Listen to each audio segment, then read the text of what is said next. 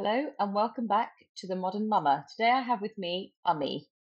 Amee is somebody I have known since she was a child, um, but now she is a mother of a two-year-old, and we're going to have a chat about um, pregnancy, motherhood, childhood, growing up, and uh, yeah. So welcome, Amee, to the Modern Mama. Thank you, Poppy. Thank you for having me on. I'm really excited to be here. Yeah, so we're we're sort of related by ma- by marriage, but yeah, I've seen I've seen you grow up, right? You have. so, so tell me a little bit about yourself, or tell the audience a little bit about yourself. Um, well, um, I'm a mother of a two-year-old. Uh, she's a little girl. Her name's Shakti. She's uh, a very chatty, very intelligent little girl. Um, I've been now married for uh, four years and um, we had Shakti very soon into our into our married life, and she's brought us lots of joy and happiness. Um, my my background is I am one of four children myself, so I'm the third girl out of four four children, um, and I've got two older sisters and a younger brother, and um, we're quite a traditional traditional Indian family. And in terms of my professional background, I am a nurse and a midwife by background. So um, very much in touch with, I guess, the maternal world, but from a professional background as well as having gone through it myself now. Um, so I guess that's just a little snapshot of me. And uh... yes, that is a that is an absolute snapshot of you. But there's more to you than that. so you are number three in your family, aren't you? And then there's there's your younger brother. That's right. So you did mention you're you're from you're quite a traditional family. So you grew up in a very extended family with grandparents, parents, uncles, aunts, everybody around you, and your your grandparents actually lived with you. Um, how was that growing up? Um, I mean, it, we didn't know any different really. It was the norm for us. We were eight people in um, at the time when we when when I was born. We were living in in a four bedroom house, but there was eight of us, so it was a lot of room sharing and and a lot of things going on as a family. So there was always when when we were quite religious and cultural, there was a lot of things happening on a religious front where we were very involved in the community because of my dad. Um, but growing up as a child in, in a big family, we we had a very very strong foundation. You know, um, not only did we have our parents, but we had our grandparents who lived with us, and they taught us so many things about religion, culture, um, and yeah, so it, it really built a very strong foundation growing up, living in a joint family, the values um, and everything associated with that, really. And as I said, we didn't really know any different. So we didn't know the other side, I guess, when not living in a big family. But it was pretty amazing. We learned lots of things. Yes, yeah. And it was always a busy household. Um, I I think when I sort of I sort of knew you before marriage, but when I came in through marriage, I think you were living in Wandsworth above above a shop, and your parents worked downstairs in the post post office. And yeah, they worked downstairs. You were all upstairs, being taken care of by your by your grandparents. But there was all, like you say, there was always something going on. That was a it was a different era almost, wasn't it?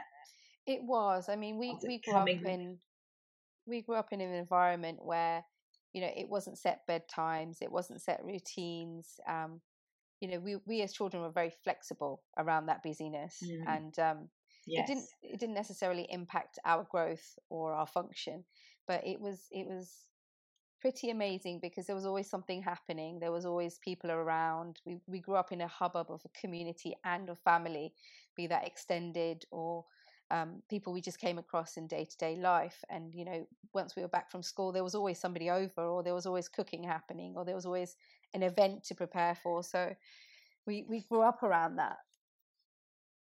But funny you should say that about no fixed bedtimes because I know times when we would be round and it would be like 10, 11 o'clock and I'd be going, I think we need to go home. These kids need to get to bed. and this was before I had my own children. and your mum would be going, No, it's fine, it's fine. I'm like, No, they've got school in the morning. It can't possibly be up at this hour. But like you say, it didn't impact you. It, that was life, and, and you didn't know any different. So if we fast forward to, yeah, you've been married four years now. before we go into into your motherhood, your profession, nurse, and then you trained to be. Were you? Did you train to be a general nurse, or did you specialize? So I trained to be a general nurse, and I did that for around um, seven years. And then I went on to do a postgraduate diploma in midwifery because I felt like a change, and midwifery was always something I wanted to do. So I just delayed it a little bit with my nursing career, but went on to become a midwife and was doing that full time um, up until, gosh, three years ago. So, um, being from a medical field and, and, and working around maternity and mothers was just something so rewarding and and um, mm. very different from nursing. Well, just being in, well, just being a nurse. I mean, I you know my background is is being a pediatric nurse, which I, I have left the profession a long time ago. But it takes a certain type of person to be a nurse. I think, no matter what speciality you're in, and that that instinct of caring, compassion, it, it's got to come from within to, for you to be be that. And then, like you say, being being a midwife is is a it's bringing lives into this world. You know, um, so as a midwife, um, and let's let's look at it from the midwife point of view, not the Amee point of view. You were trying for a child, or you you decided you were going to have have you know wanting wanting children how was that with all the knowledge that you have i think when when you're a midwife you see it from one point of view where you're on the other end you're delivering the babies you're very very aware of the complications you know the the things mm. that could go wrong um, the things that might not necessarily go wrong but you're you're very aware of sort of the risks associated with having a baby conception, the risks associated through pregnancy, um, underlying health conditions. And it's very different when you don't have children of your own. Because a lot of fellow midwife colleagues will be able to dawn on their experiences and say, well, you know, when it was me, how I went through it, what my experiences were, and you're aware of the pain or the, the, the stress that the body goes through to be able to grow a child and actually deliver. And when you don't have a child and you're in the profession, you know, you're very good at what you do because we are professionals, we're trained to be, and then you have that nurturing and caring instinct within as a person. But you've not been through it. You've not grown a child, you've no. not delivered. So it's it's different to say I understand what you're going through and and to actually understand what that person is going through. So I think as a midwife, when I was going through sort of the preconception, you know, trying for a baby, I was very aware that things could go wrong or what I was putting myself in for, you know, the whole pregnancy, the way the body changes, and then the end goal of going through labor and having a healthy child. And um, yes. that in itself is an added pressure, I think. Being a professional, you're so aware and so alert that that adds to the strain of, oh my God, we want a child and what's going to happen next, I think. Yeah, yeah that it, it's the knowledge you have isn't it and and like you say as a professional you know all the things that can go right that can go wrong. Um and it's yeah the pressure. So how did you feel when you fell pregnant? I mean what you know how did you feel? What were your your emotions at the time? So, I mean, initially we weren't really expecting to fall pregnant quite quickly, as quickly as we did, mm-hmm. but we did, and and we were both very very excited. And um, to be fair, I mean, I was hoping for a happy, healthy pregnancy, and unfortunately, I did have quite a few complications through my pregnancy, so I wasn't able to enjoy it as much as I probably would have liked to.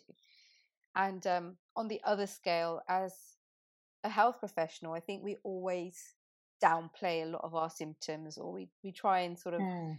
discourage ourselves from seeking medical advice because we think, oh, maybe we're just making a big deal out of it, or maybe we're sort of playing up symptoms because we don't, I guess we're harsher on ourselves as healthcare professionals. So I think I, I was so excited. And then when I had so many complications, I think I was, um, A, I was already feeling quite guilty. And I think for me, the mum guilt that people talk about fell into place quite quickly and in, in during my pregnancy and um, I was very much aware of the complications, and I did take that on as a personal hit. That I'm from a professional background, and I was expecting everything to, you know, be smooth and be great. And even though I was aware of what could go wrong, and all the Mm. complications. I wasn't prepared within myself. I almost felt like my body was failing me a little bit.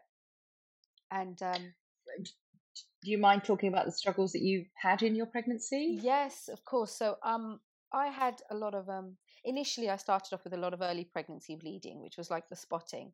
And um, initially, Yeah. we all know that that's, that can be normal, or you know, we're told that it's normal. And as a midwife, I knew that, but that for me continued throughout my pregnancy. So I had a lot of scares where I was back and forth from the pregnancy unit and having a lot of scans. And they were saying there's nothing we can see that's wrong, but there was obviously Mm. this bleeding, which was on your it- it's on, it plays on your mind, you know, throughout. You know, you're worried does, for the yeah. safety of your child, and then I had something called hyperemesis, so I was um completely nauseous and vomiting throughout my pregnancy.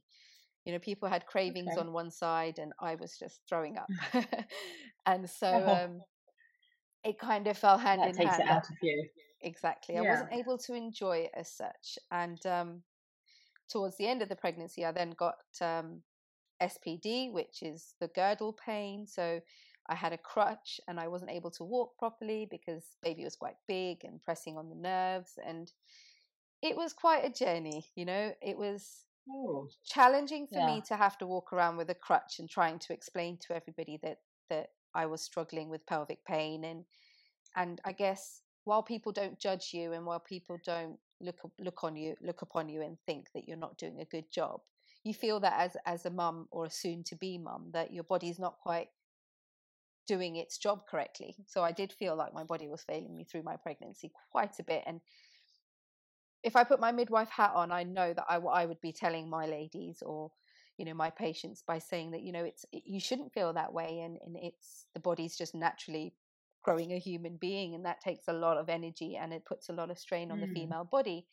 but i think at that point But you weren't able to tell yourself. The I wasn't midwife wasn't able able to to. tell Amee.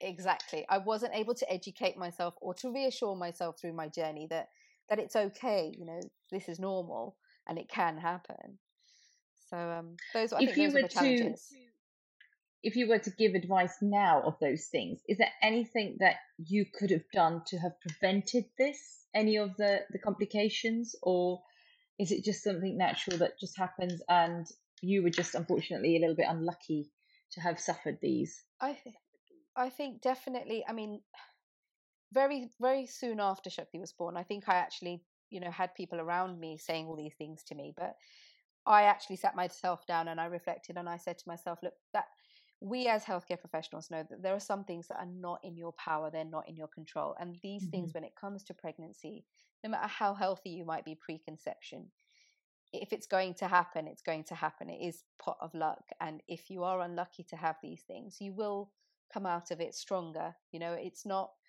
it's not something you've done, it's not something that's in your control or in your power. Unfortunately, it's just sometimes when you grow a human being, when you put that much energy and and effort into growing a human that it does put a strain on your body and and not everybody has a smooth pregnancy where everything's normal and and it's all going to have um no complications and a positive outcome and i knew all of that it was just about trying to to regain that confidence in myself and in my own body and, Yes.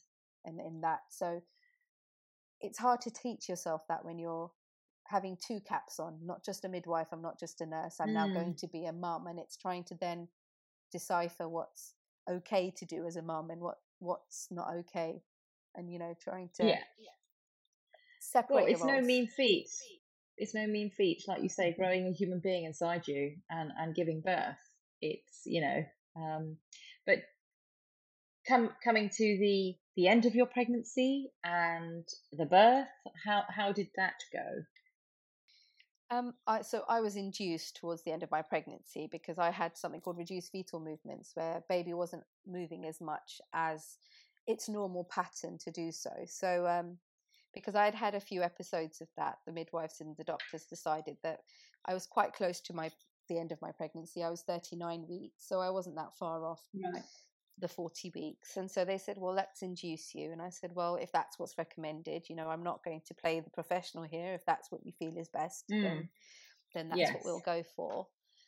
Um, in the end, I think I was induced over a period of three or four days where um, they tried various methods and um, it was it was okay to start with. I'd say you know it was a standard induction of labor. Yeah. I was in hospital. I had my husband with me. I had my eldest sister with me, and um, you know initially it was all fun and games. We were keeping each other entertained, and then things started to kick off, and I was moved on to the labor ward, and I had my waters broken, and you know contractions were coming, but perhaps not as strong as they needed to. So I was given a drip to get my contractions going, and. Mm-hmm. Um, you know, I, I decided that I didn't initially want to have an epidural, so I was having the the hormone drip, but with no epidural, and I was using gas and air for um, pain relief, and I was managing quite well. Um, so this is probably about day four into the induction process. So I'd been on the ward quite some time, and I was now downstairs labouring.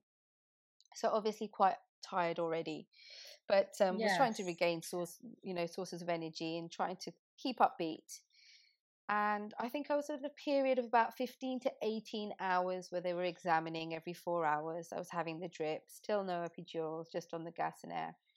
And I got stuck um, at six centimeters dilated. So the cervix had only dilated up to six centimeters, and I'd been like that now for eight to 10 hours.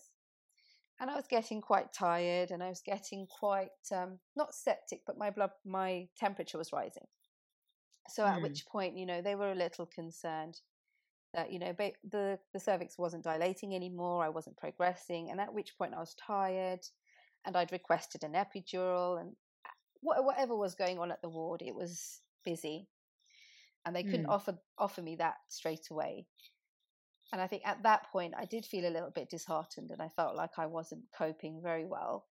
And then that's when my sister and my husband sort of jumped in and said, "Look, you know, she's usually very good at coping with pain, and she, if she's saying she's yeah. not coping, we need to do something." So, um, in the end, I succumbed to a, an epidural. We had that sited, and I was still only six centimeters. By which point, I was borderline having a temperature. You know, my observations weren't very good, and I sort of sat down to them, sat down with the doctors, and I said, "Look, I don't think I'm progressing." And if I put my midwifery cap on, I'm a little bit concerned that I'm still stuck at six centimeters. And when you examine me, you're saying you're not able to feel the baby's head, so the baby's still quite high up. Mm. And looking at the overall picture, it doesn't seem like this is heading in the direction of a normal delivery or even a bit of help.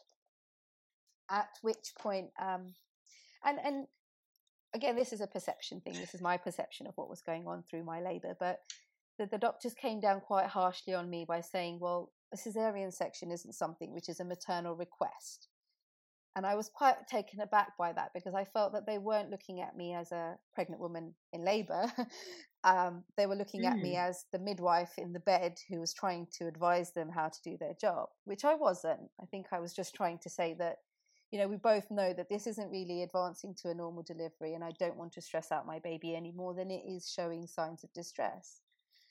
Um, but the fact that you were a professional midwife, they should have. Cons- I feel they should have considered that maybe, and, and that you where, where you were coming from. I agree. So looking back now, I, I did at that time feel like they made me feel. Now this is how I was feeling, but they made me feel self conscious and and bad for being a midwife and telling them my concerns, as opposed mm. to hearing my concerns as a mother or from a mother's point of view. And they they're very good at doing that. I agree. Medical so, professions can be very good at doing that to you.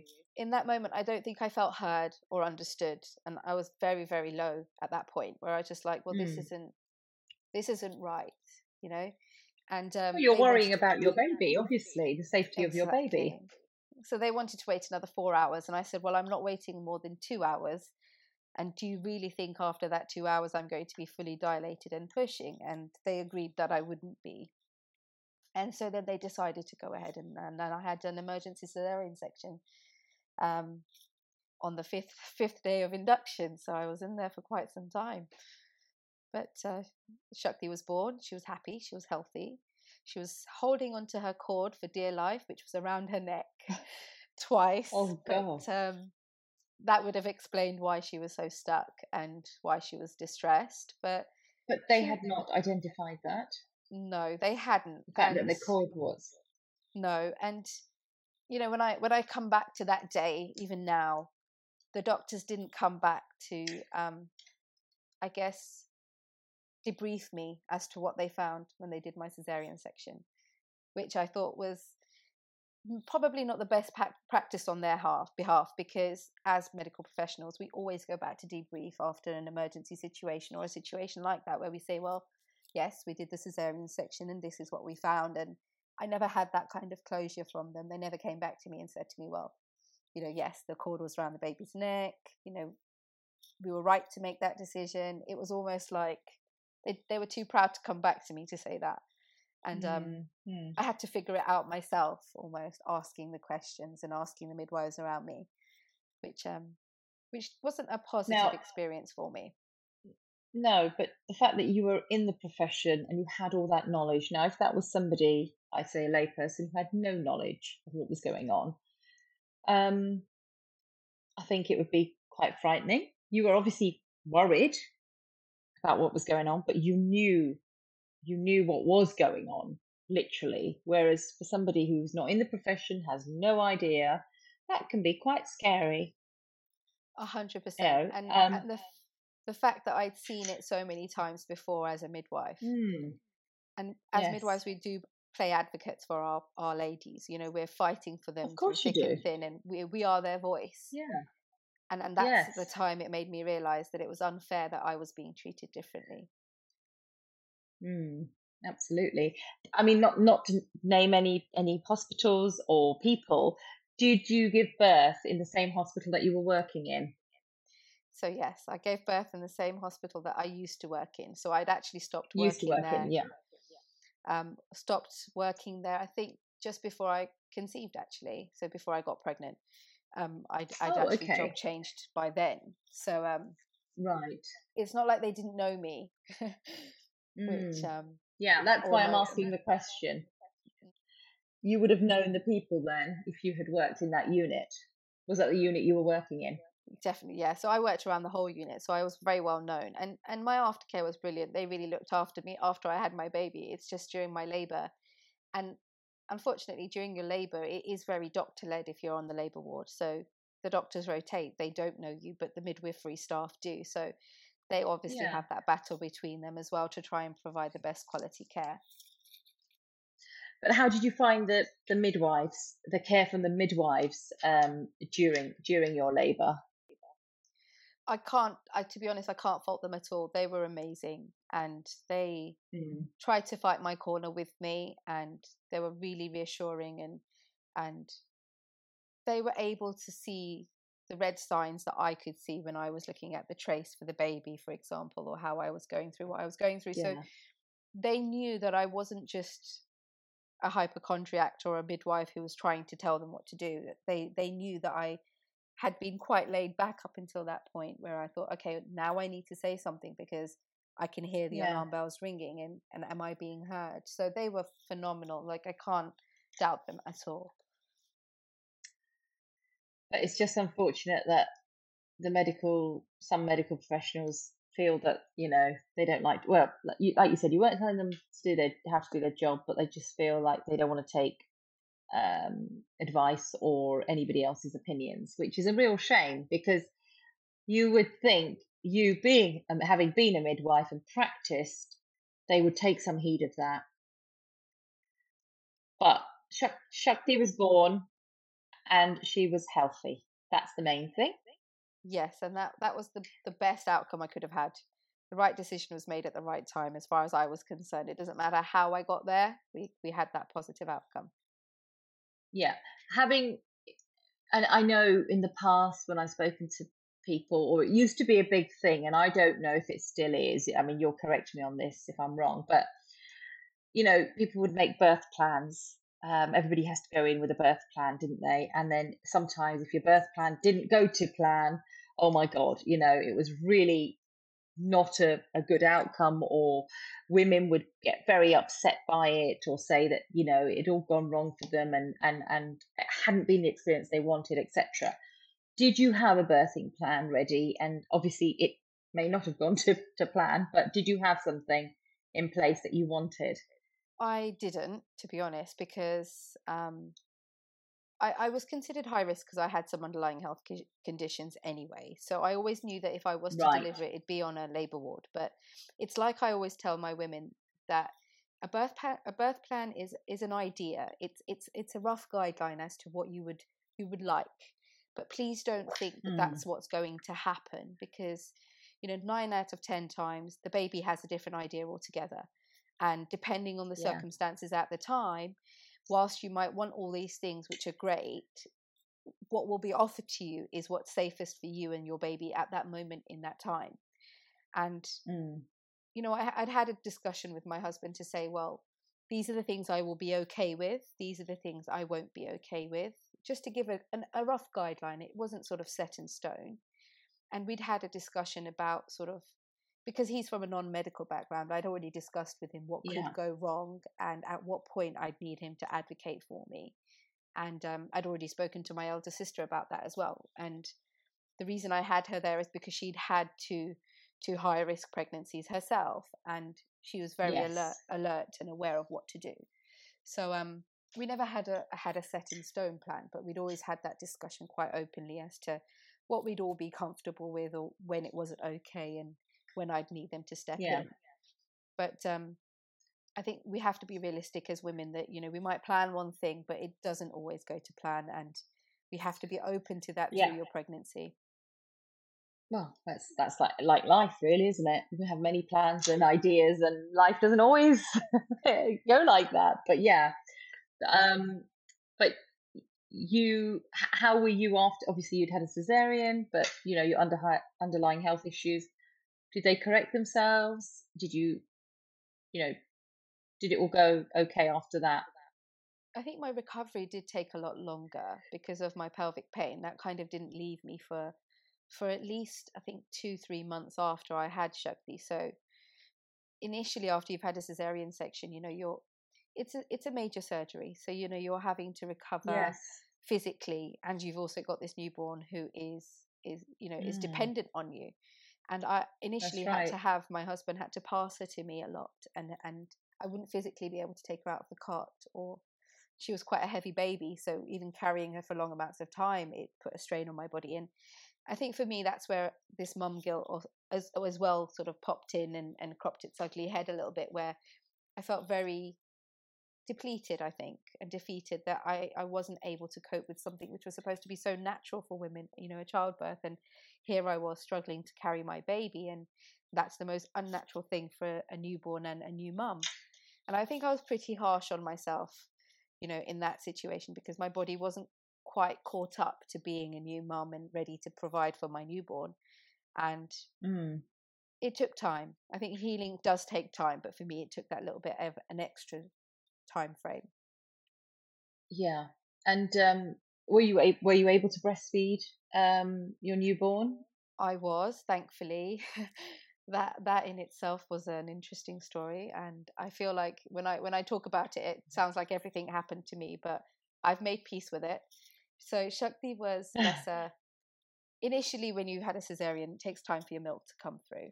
So by day 3 my Right. milk was starting to come through but she'd lost weight so we had to stay in hospital and we did have to top her up um, with formula and whilst I know breast is best and that's what we promote I was you know well and truly okay with it because I knew that that's what she needed at the time.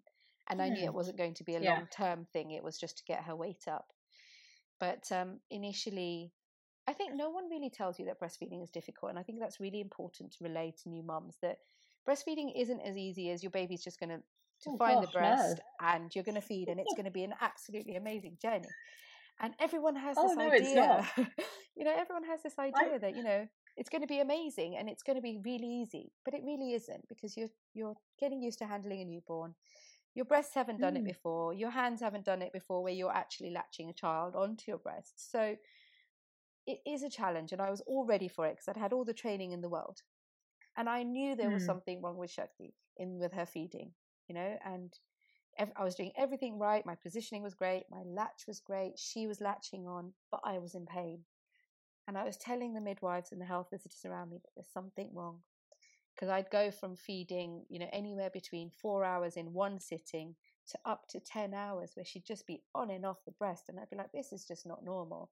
Like, there is no way that this child is that hungry, but not putting on that much weight, even though I've got a good flow. mm. So, you know, I persevered for four weeks with the whole cracked nipples, the bleeding, the the you Oh, know the oh pain, dear. you know everything. And I thought, you know, Yeah, breast yeah. breast is best, and I'm going to do this. And then I was referred to a lactation consultant because I was saying something's wrong, and no one was listening to me. Um, so this lactation consultant nearby where I live was absolutely amazing.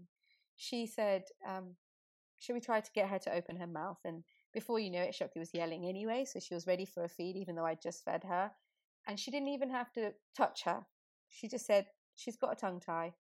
She's got a I was tongue. going to got." say, She's got a tongue yeah. tie, she's got a lip tie, and she's got a very high palate. And she said to me, I am so surprised you're still breastfeeding because anybody else would have given up by now. And she said the combination of the three is it's the triangle, it's lethal because they're they're unable to to get enough breast in their mouth to be able to feed, and that's why she's just latching on the nipple, and you're in pain. She goes, you need to give yourself a break, have a day off, and I'm going to refer you to have her reviewed by a tongue tie specialist to see if we can get it released. Are you planning to Yeah. continue? And I said, yes. So, you know, I really want to breastfeed and I don't want to formula feed. But that night I went home and I had a little cry and I said, thankfully, someone is listening to me. But you knew it's a mother's instinct. It's a mother's instinct, and I don't understand why they don't listen to you. I think when I, on reflection, I think when So somebody notices midwife or nurse on your paperwork, they're already so alert Yeah. that you're you might know better than them, or you might question them or challenge them. So their guard goes Yeah, up, and yeah. they don't listen. And um, Oh, this health visitor, she was amazing. She, you know, she referred us. Shakti had her tongue tie released at five weeks. And I'm not joking, that first week after her tongue tie was released, she put on 750 grams. And I was the happiest woman on the planet. You know, it was the, the Oh. weight gain and the journey from then. Her feeding was amazing. And then no top you up, said she had nothing a- at all. you. She had a tongue tie, a high lip. Did you say? So she had a posterior tongue tie, which is quite a tight Mhm. tongue tie, which is right at the back of the tongue Yeah. underneath. She had a lip tie, which is, do you know, um, where your front tie. front front gum is, just at the top. There's a little bit of um, Oh, skin yeah. there as well. She had quite a tight Yeah. lip tie, which was meaning she couldn't open her mouth very, very wide. And with the tongue tie, it didn't help. And she also had a high palate where it, where the inside of the, the, the mouth, the bit where we can touch our tongue to the roof Yeah. of the mouth, Yeah. was very, very high. So as the breast was hitting Okay. or going into her mouth, she wasn't able to quite push her tongue high enough for the nipple to reach the roof of the mouth because the roof of the mouth was too high. The tongue was too tight Right. and her mouth wouldn't open because her lip tie was really tight. So it was a very lethal combination where she wasn't Oh. effectively feeding. And they tell you that when that's the combination, she has pain on feeding, and so do you. So it was breaking my heart that she was in pain and I was in pain. And what was Yeah. supposed to be a, another pleasant experience actually became painful. But we came out of it, Mm. and, and she was thriving by the time we released her. Did she tie. have the? So it's just a tongue tie that had to be released. What about the lip tie? Does it? Do they, they do anything do with that? that. No, you can do it sort of privately um, under Mm-hmm. cosmetic reasons if you choose to, but the NHS don't do that in the UK. Actually, they don't release um, Right. lip ties. They sort of um, not resolve on their own, but when children grow up, when they when they fall or when they knock themselves, that usually, as graphic as it sounds, would would tear itself and then just not heal again. It's just one of those things that may stay intact or may through injury go away on its own. So um, we didn't have that Okay. changed. Yes. Right. So five weeks on, you've now sorted out these things. Was life getting better for you? Was motherhood? uh, You were in a better place as a, as as you know, sort of caring for your baby yourself mentally and physically. You were still obviously in pain from your cesarean, but mentally because you've been through a hell of a lot during your pregnancy. You've had five weeks of this, nobody listening to you how did things how did things go after that and what sort of space were you in after that From a from a feeding point of view, it was brilliant. You know, I was able to provide for her, and in your Mhm. mind, when your emotions are running wild, that's one of the biggest concerns I had was I wasn't able to provide for my child. I wasn't able to yeah make her thrive. And for me, as soon as the breastfeeding kind of fixed itself and we were able to do that, that was one sort of tick in my box to say, you know, you're doing your job as a mum, you're able to feed your baby. For me, emotionally, I didn't connect with Shakti until she was probably about eight or nine weeks because the trauma of labor, then the trauma of mm. breastfeeding, I was very disconnected from her. And I acknowledged it, but I hid it very well from the healthcare professionals around me because I knew what to say. Um, you know, in that yes. in that sense, you know, you don't want to come across as the one who's going through the blues or who's going through a little bit of borderline postnatal depression. It wasn't something that you take pride in, I think, and especially coming from quite an Asian background, it's just not something that's discussed or you're allowed to feel. You know, you had a baby, you should be happy about it. What are you so upset about? Yeah, you know, and um, and also the health professions, the minute they pick up on it, you'll be referred left, right, and centre again, won't you? Um, because I, I I remember with my second child, um, I, I, I was feeling a bit down actually. Um, there'd been lots going on at home and family, etc. My I'd been quite ill during that pregnancy, and after I had him, you know, they'd keep asking me. It used to be the Glasgow scale. Is that what it still is? Yes, yeah. So it depends on the area, but yes, they still use it. Yeah, I and she'd come around, the health visitor come around and sort of ask me, and I and I kind of knew, and I, I had to say to her, look, I I've got a lot going on, but I am not on this scale. Okay, I sort of had it because, as uh, like you say, as a healthcare profession, you know where they're going with it. You know, I said I know exactly what's happening to me. I am in control, and I am not going down this scale, so don't worry about it. But yeah, and and like you say, what in well 20, 20 odd years ago, postnatal depression in our community was not even heard of or what is going on. There's nothing wrong with you. You're right. It's a, it's a real taboo, and I guess it still must be for the older generation. I don't I don't for, know. For the you would be a better judge of telling me that. I mean, I I still I mean my my in laws are quite still very quite traditional and quite cultured and and are very of they are of the older generation, a bit like my my mum, my you know my grandparents mm. and and extended family, and um, being a woman of today, I think we're a little bit more aware that it's okay um, to feel that way. But I think when you're a mum in that situation, you don't want to be judged because you feel that your every move and your every step is being judged anyway. Your every parenting is being judged. You feel yeah. that way as a new mum and i think that whether it is or not that that that notion is there in place already you already know that there are people who are saying oh i didn't do it like that or why don't you try this and you're almost like i don't want to try it like that i want to do it this way and there's all these judgments being passed anyway that if you then turn around and say i'm not okay that that everyone's just going to step in and say well why aren't you okay? And then you know she's she's over exaggerating i got or i got the whole um she's fussy um, you know she she doesn't take our help so how can we help her?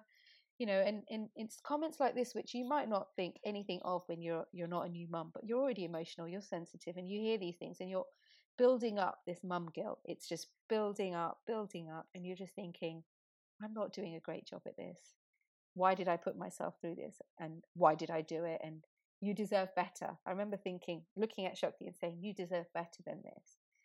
And you know and and that's not true. I mean i've said it to so many moms that you are the best. Mm. you are the best mum that that baby can have because you are its mum and not anything yeah. anyone says or does is going to change that and what you decide is always going to be the best for your child until it's 18 and tells you otherwise but you know you, yeah. you, are its mum and um, i think for that first so how did weeks, you cope with that yeah how, how did you cope in those first eight weeks like yourself? I didn't really tell anyone about it. I didn't talk about it. I didn't tell my husband. Not even your sisters.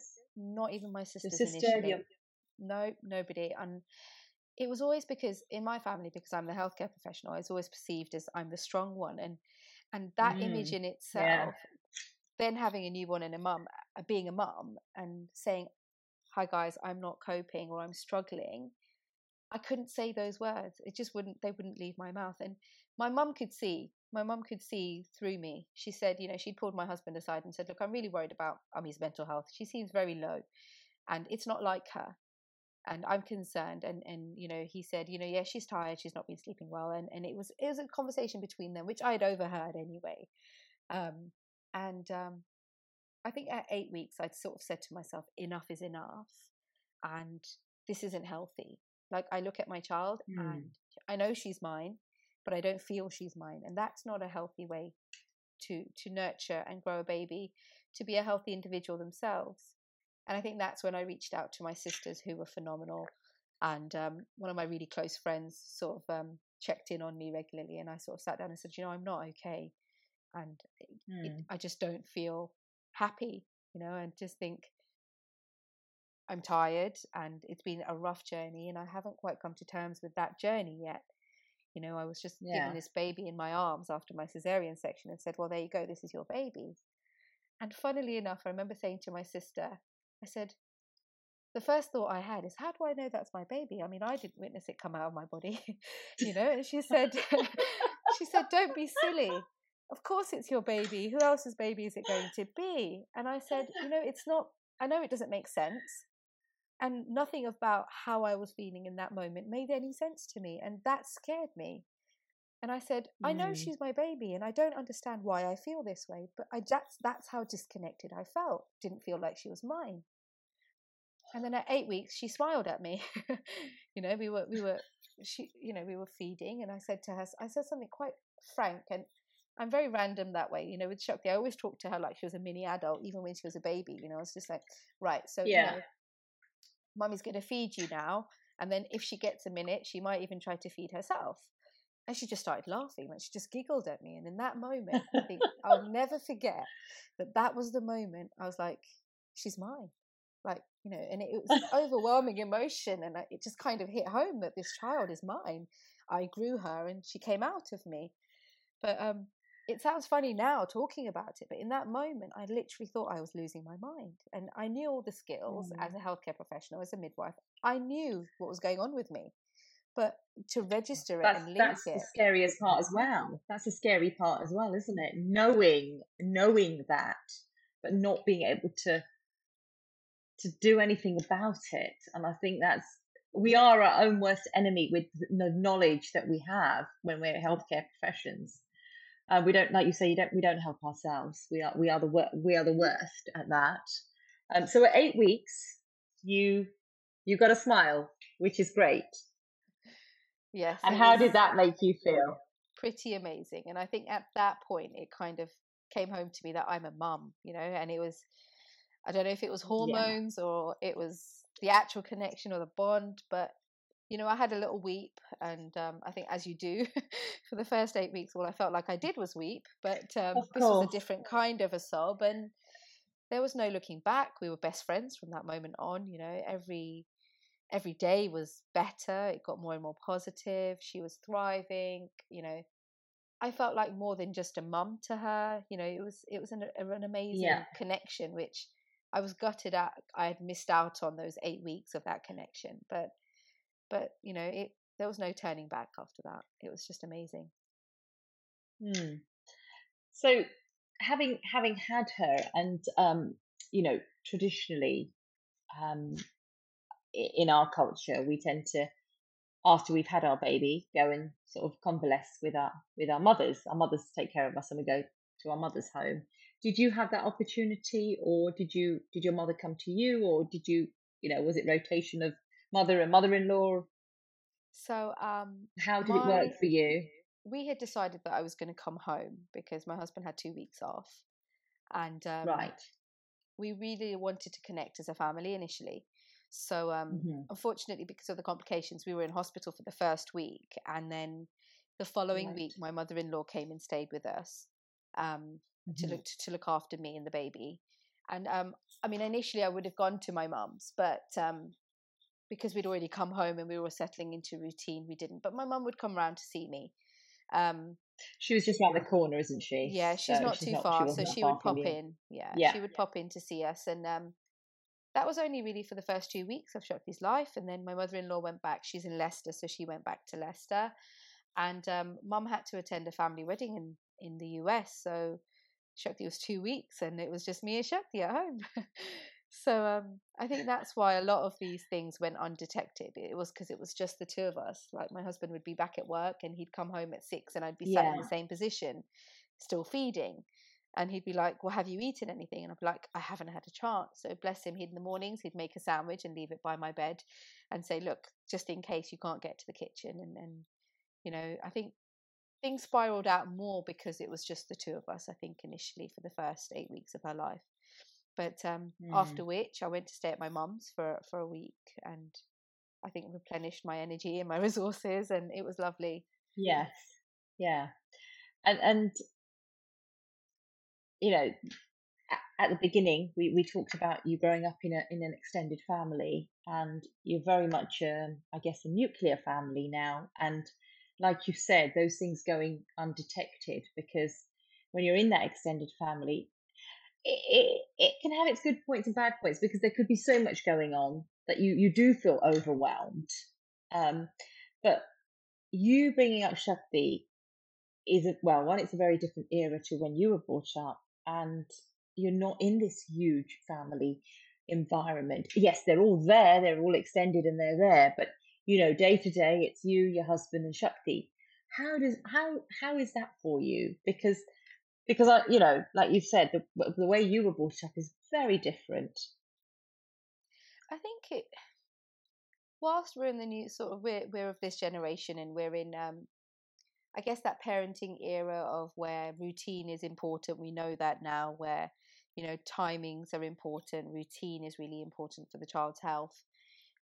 I think I still find that this new age parenting can be quite isolating because mm. I grew up in a family where there was hubbub and there was help and there were aunts, there were uncles, there were people around. You know, it wasn't just yes. my my mum and dad and us.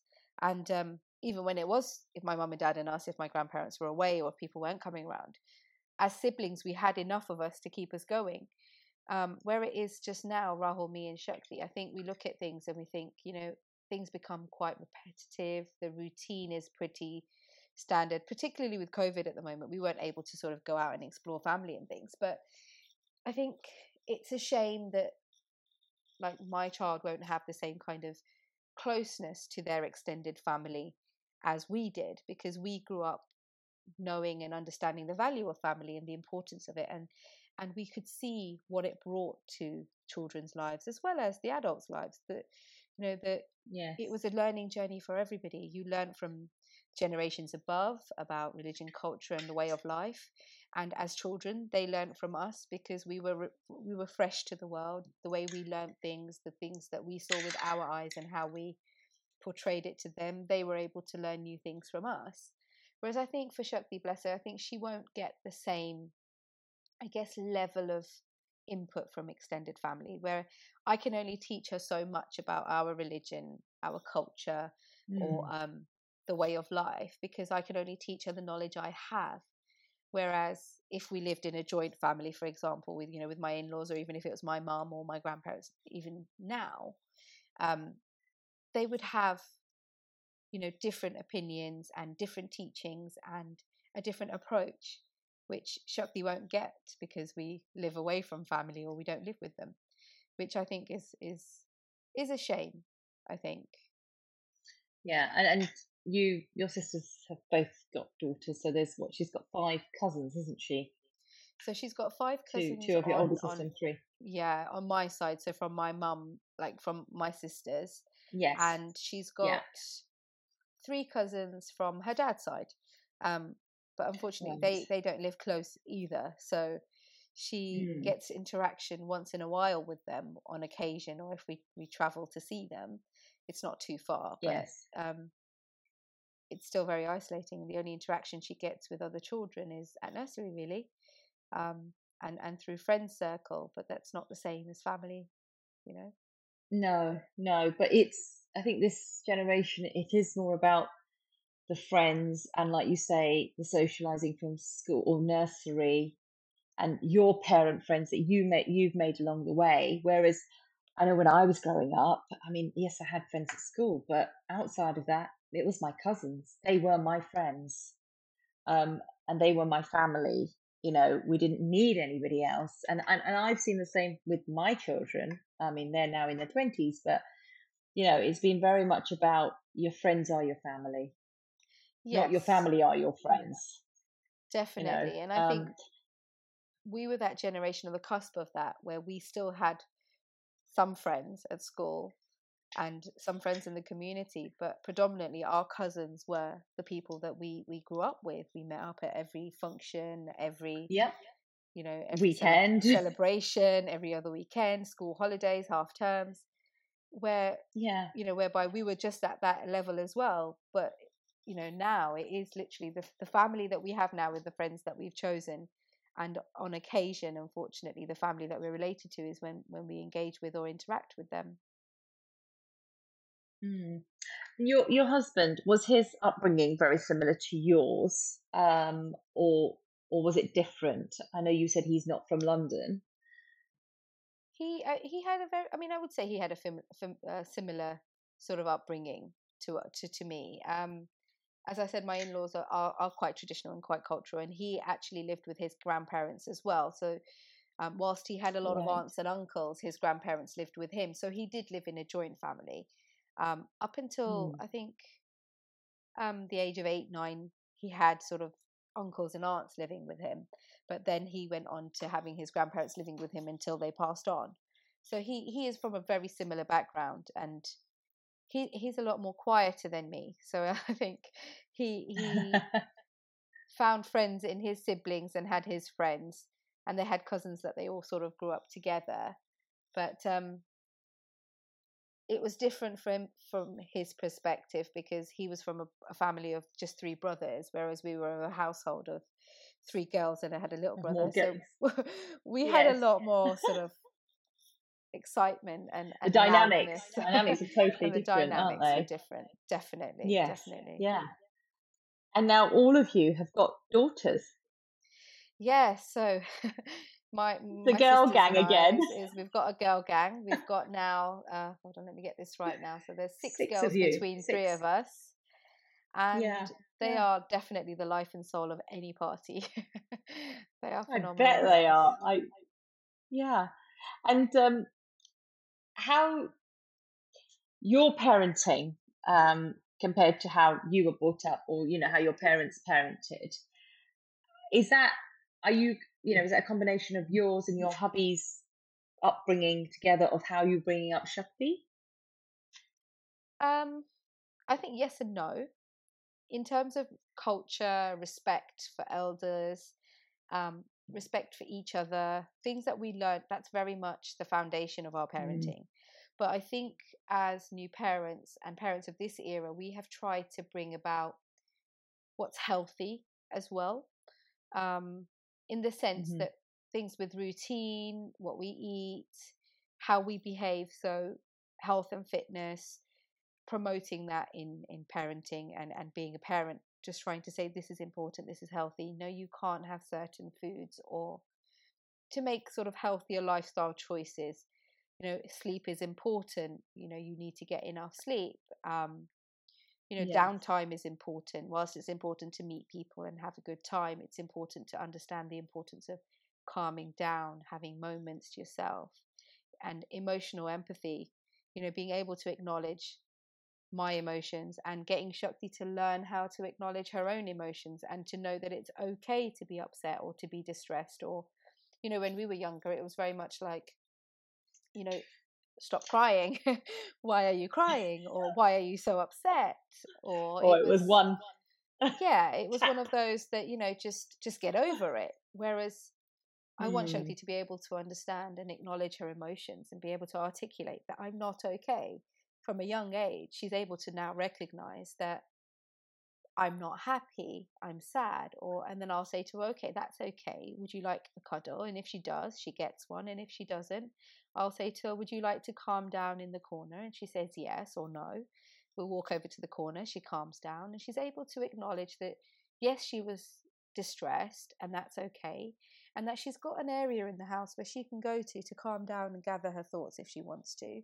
And we sit down there and we'll do Om Namah Shivaya about three or four times. She calms down and then she's able to tell me, this is what upset me.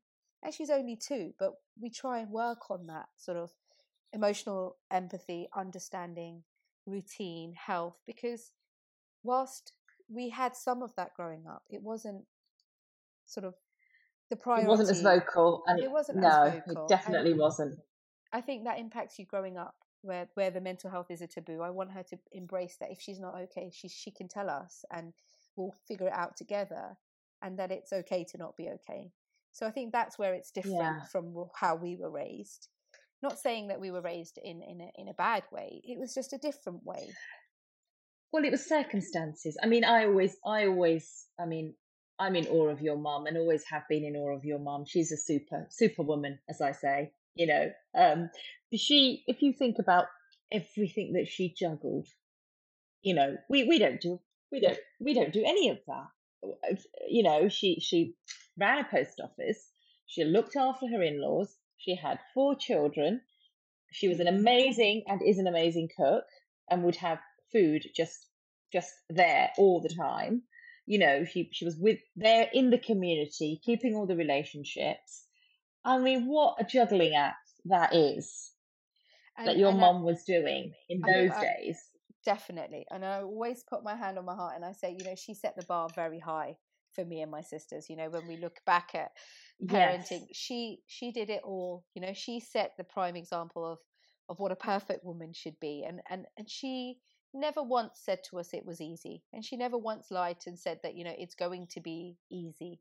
But she she did it flawlessly. You know, it was she with a smile on her face with a always. smile on her face no matter whether she was happy sad or if circumstances yeah. were, weren't great she did it completely effortlessly you know she made it look like it was no effort at all and for me that she will always be that role model and i know for my sisters as yes. well that they look on her to see what she went through day to day to have us initially as well as to raise us you know three girls and a boy mm. it wasn't easy it isn't easy now no, and it definitely no. wasn't easy then and um, whilst the times were different i know that when i talk to my mum about parenting and how we do things now you know she often sits back and she says that you know perhaps i wasn't such a great mum to you because of everything else that was going on in life. And we always say to her no because you were an amazing mum and you are an amazing mum. You set the foundations for us to be strong independent women and and we've learned so much from you. And it's not that what we're doing is better than what you did it's just different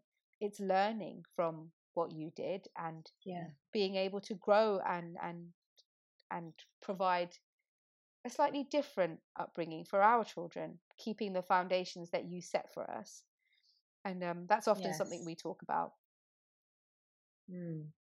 I, know. I mean, my mother-in-law was um, much older than than your mum, much older generation. But you know, she used to, as you know, she used to live with me, and she'd look at us running around, you know, around after our kids and taking them here, there, and everywhere. And you know, she'd often say, she'd say, in those days we had very little but we were so happy with what we had and what we did with our children. And now you guys have so much, but you don't have the time.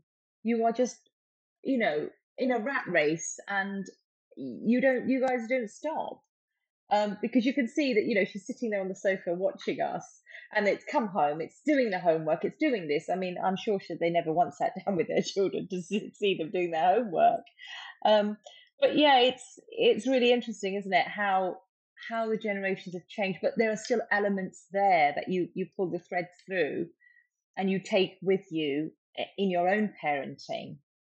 Um, and and yes, your your mum is is an absolute role model um, till this day. I would say, you know, um, she can sit back and and and reap the rewards of what she the foundations that she's laid.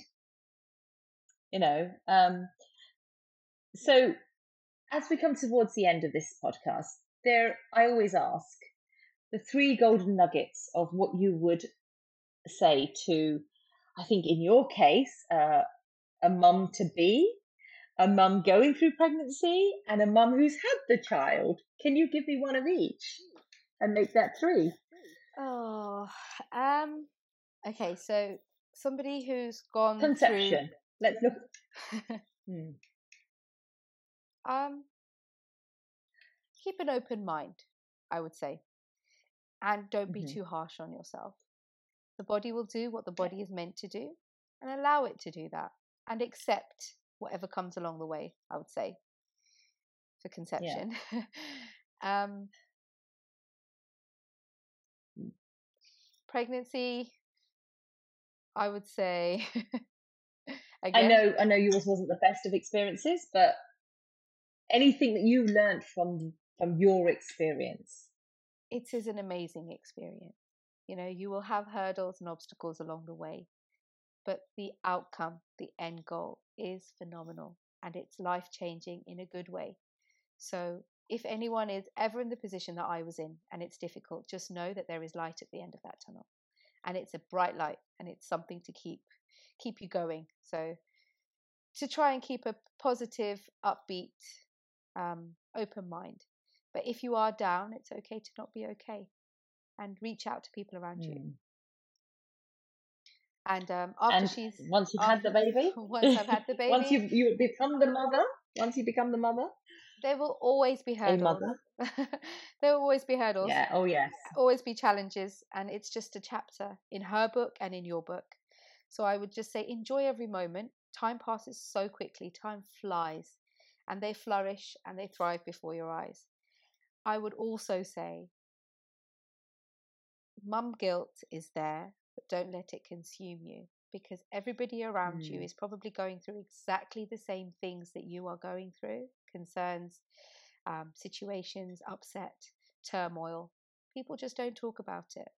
Nobody will say to you That's that right. I've had a really bad day or I'm feeling really bad or I feel like a bad mum.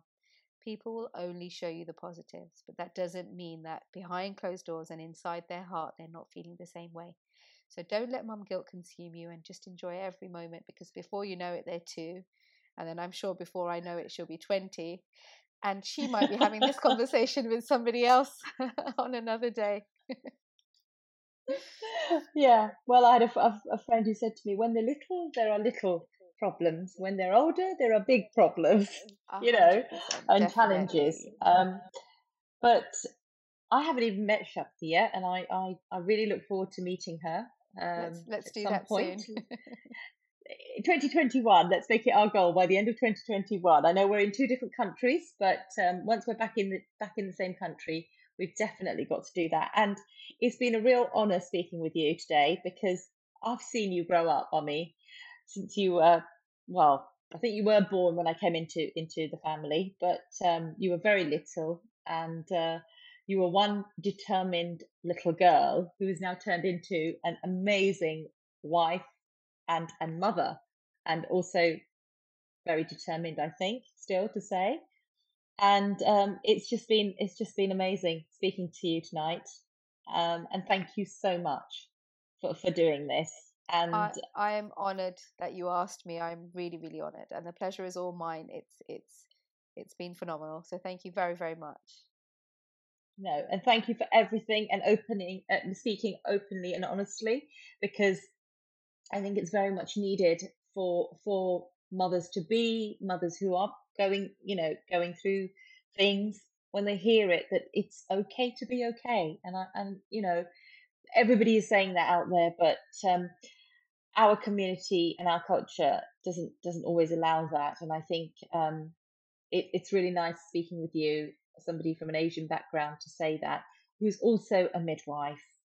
And um, just wishing you all the best on, on your journey of motherhood. And I, I look forward to, to, you know, watching your journey and of Shakti growing up. So thank you so much. Thank Take you, care. Thank you. you. Thank you. Bye.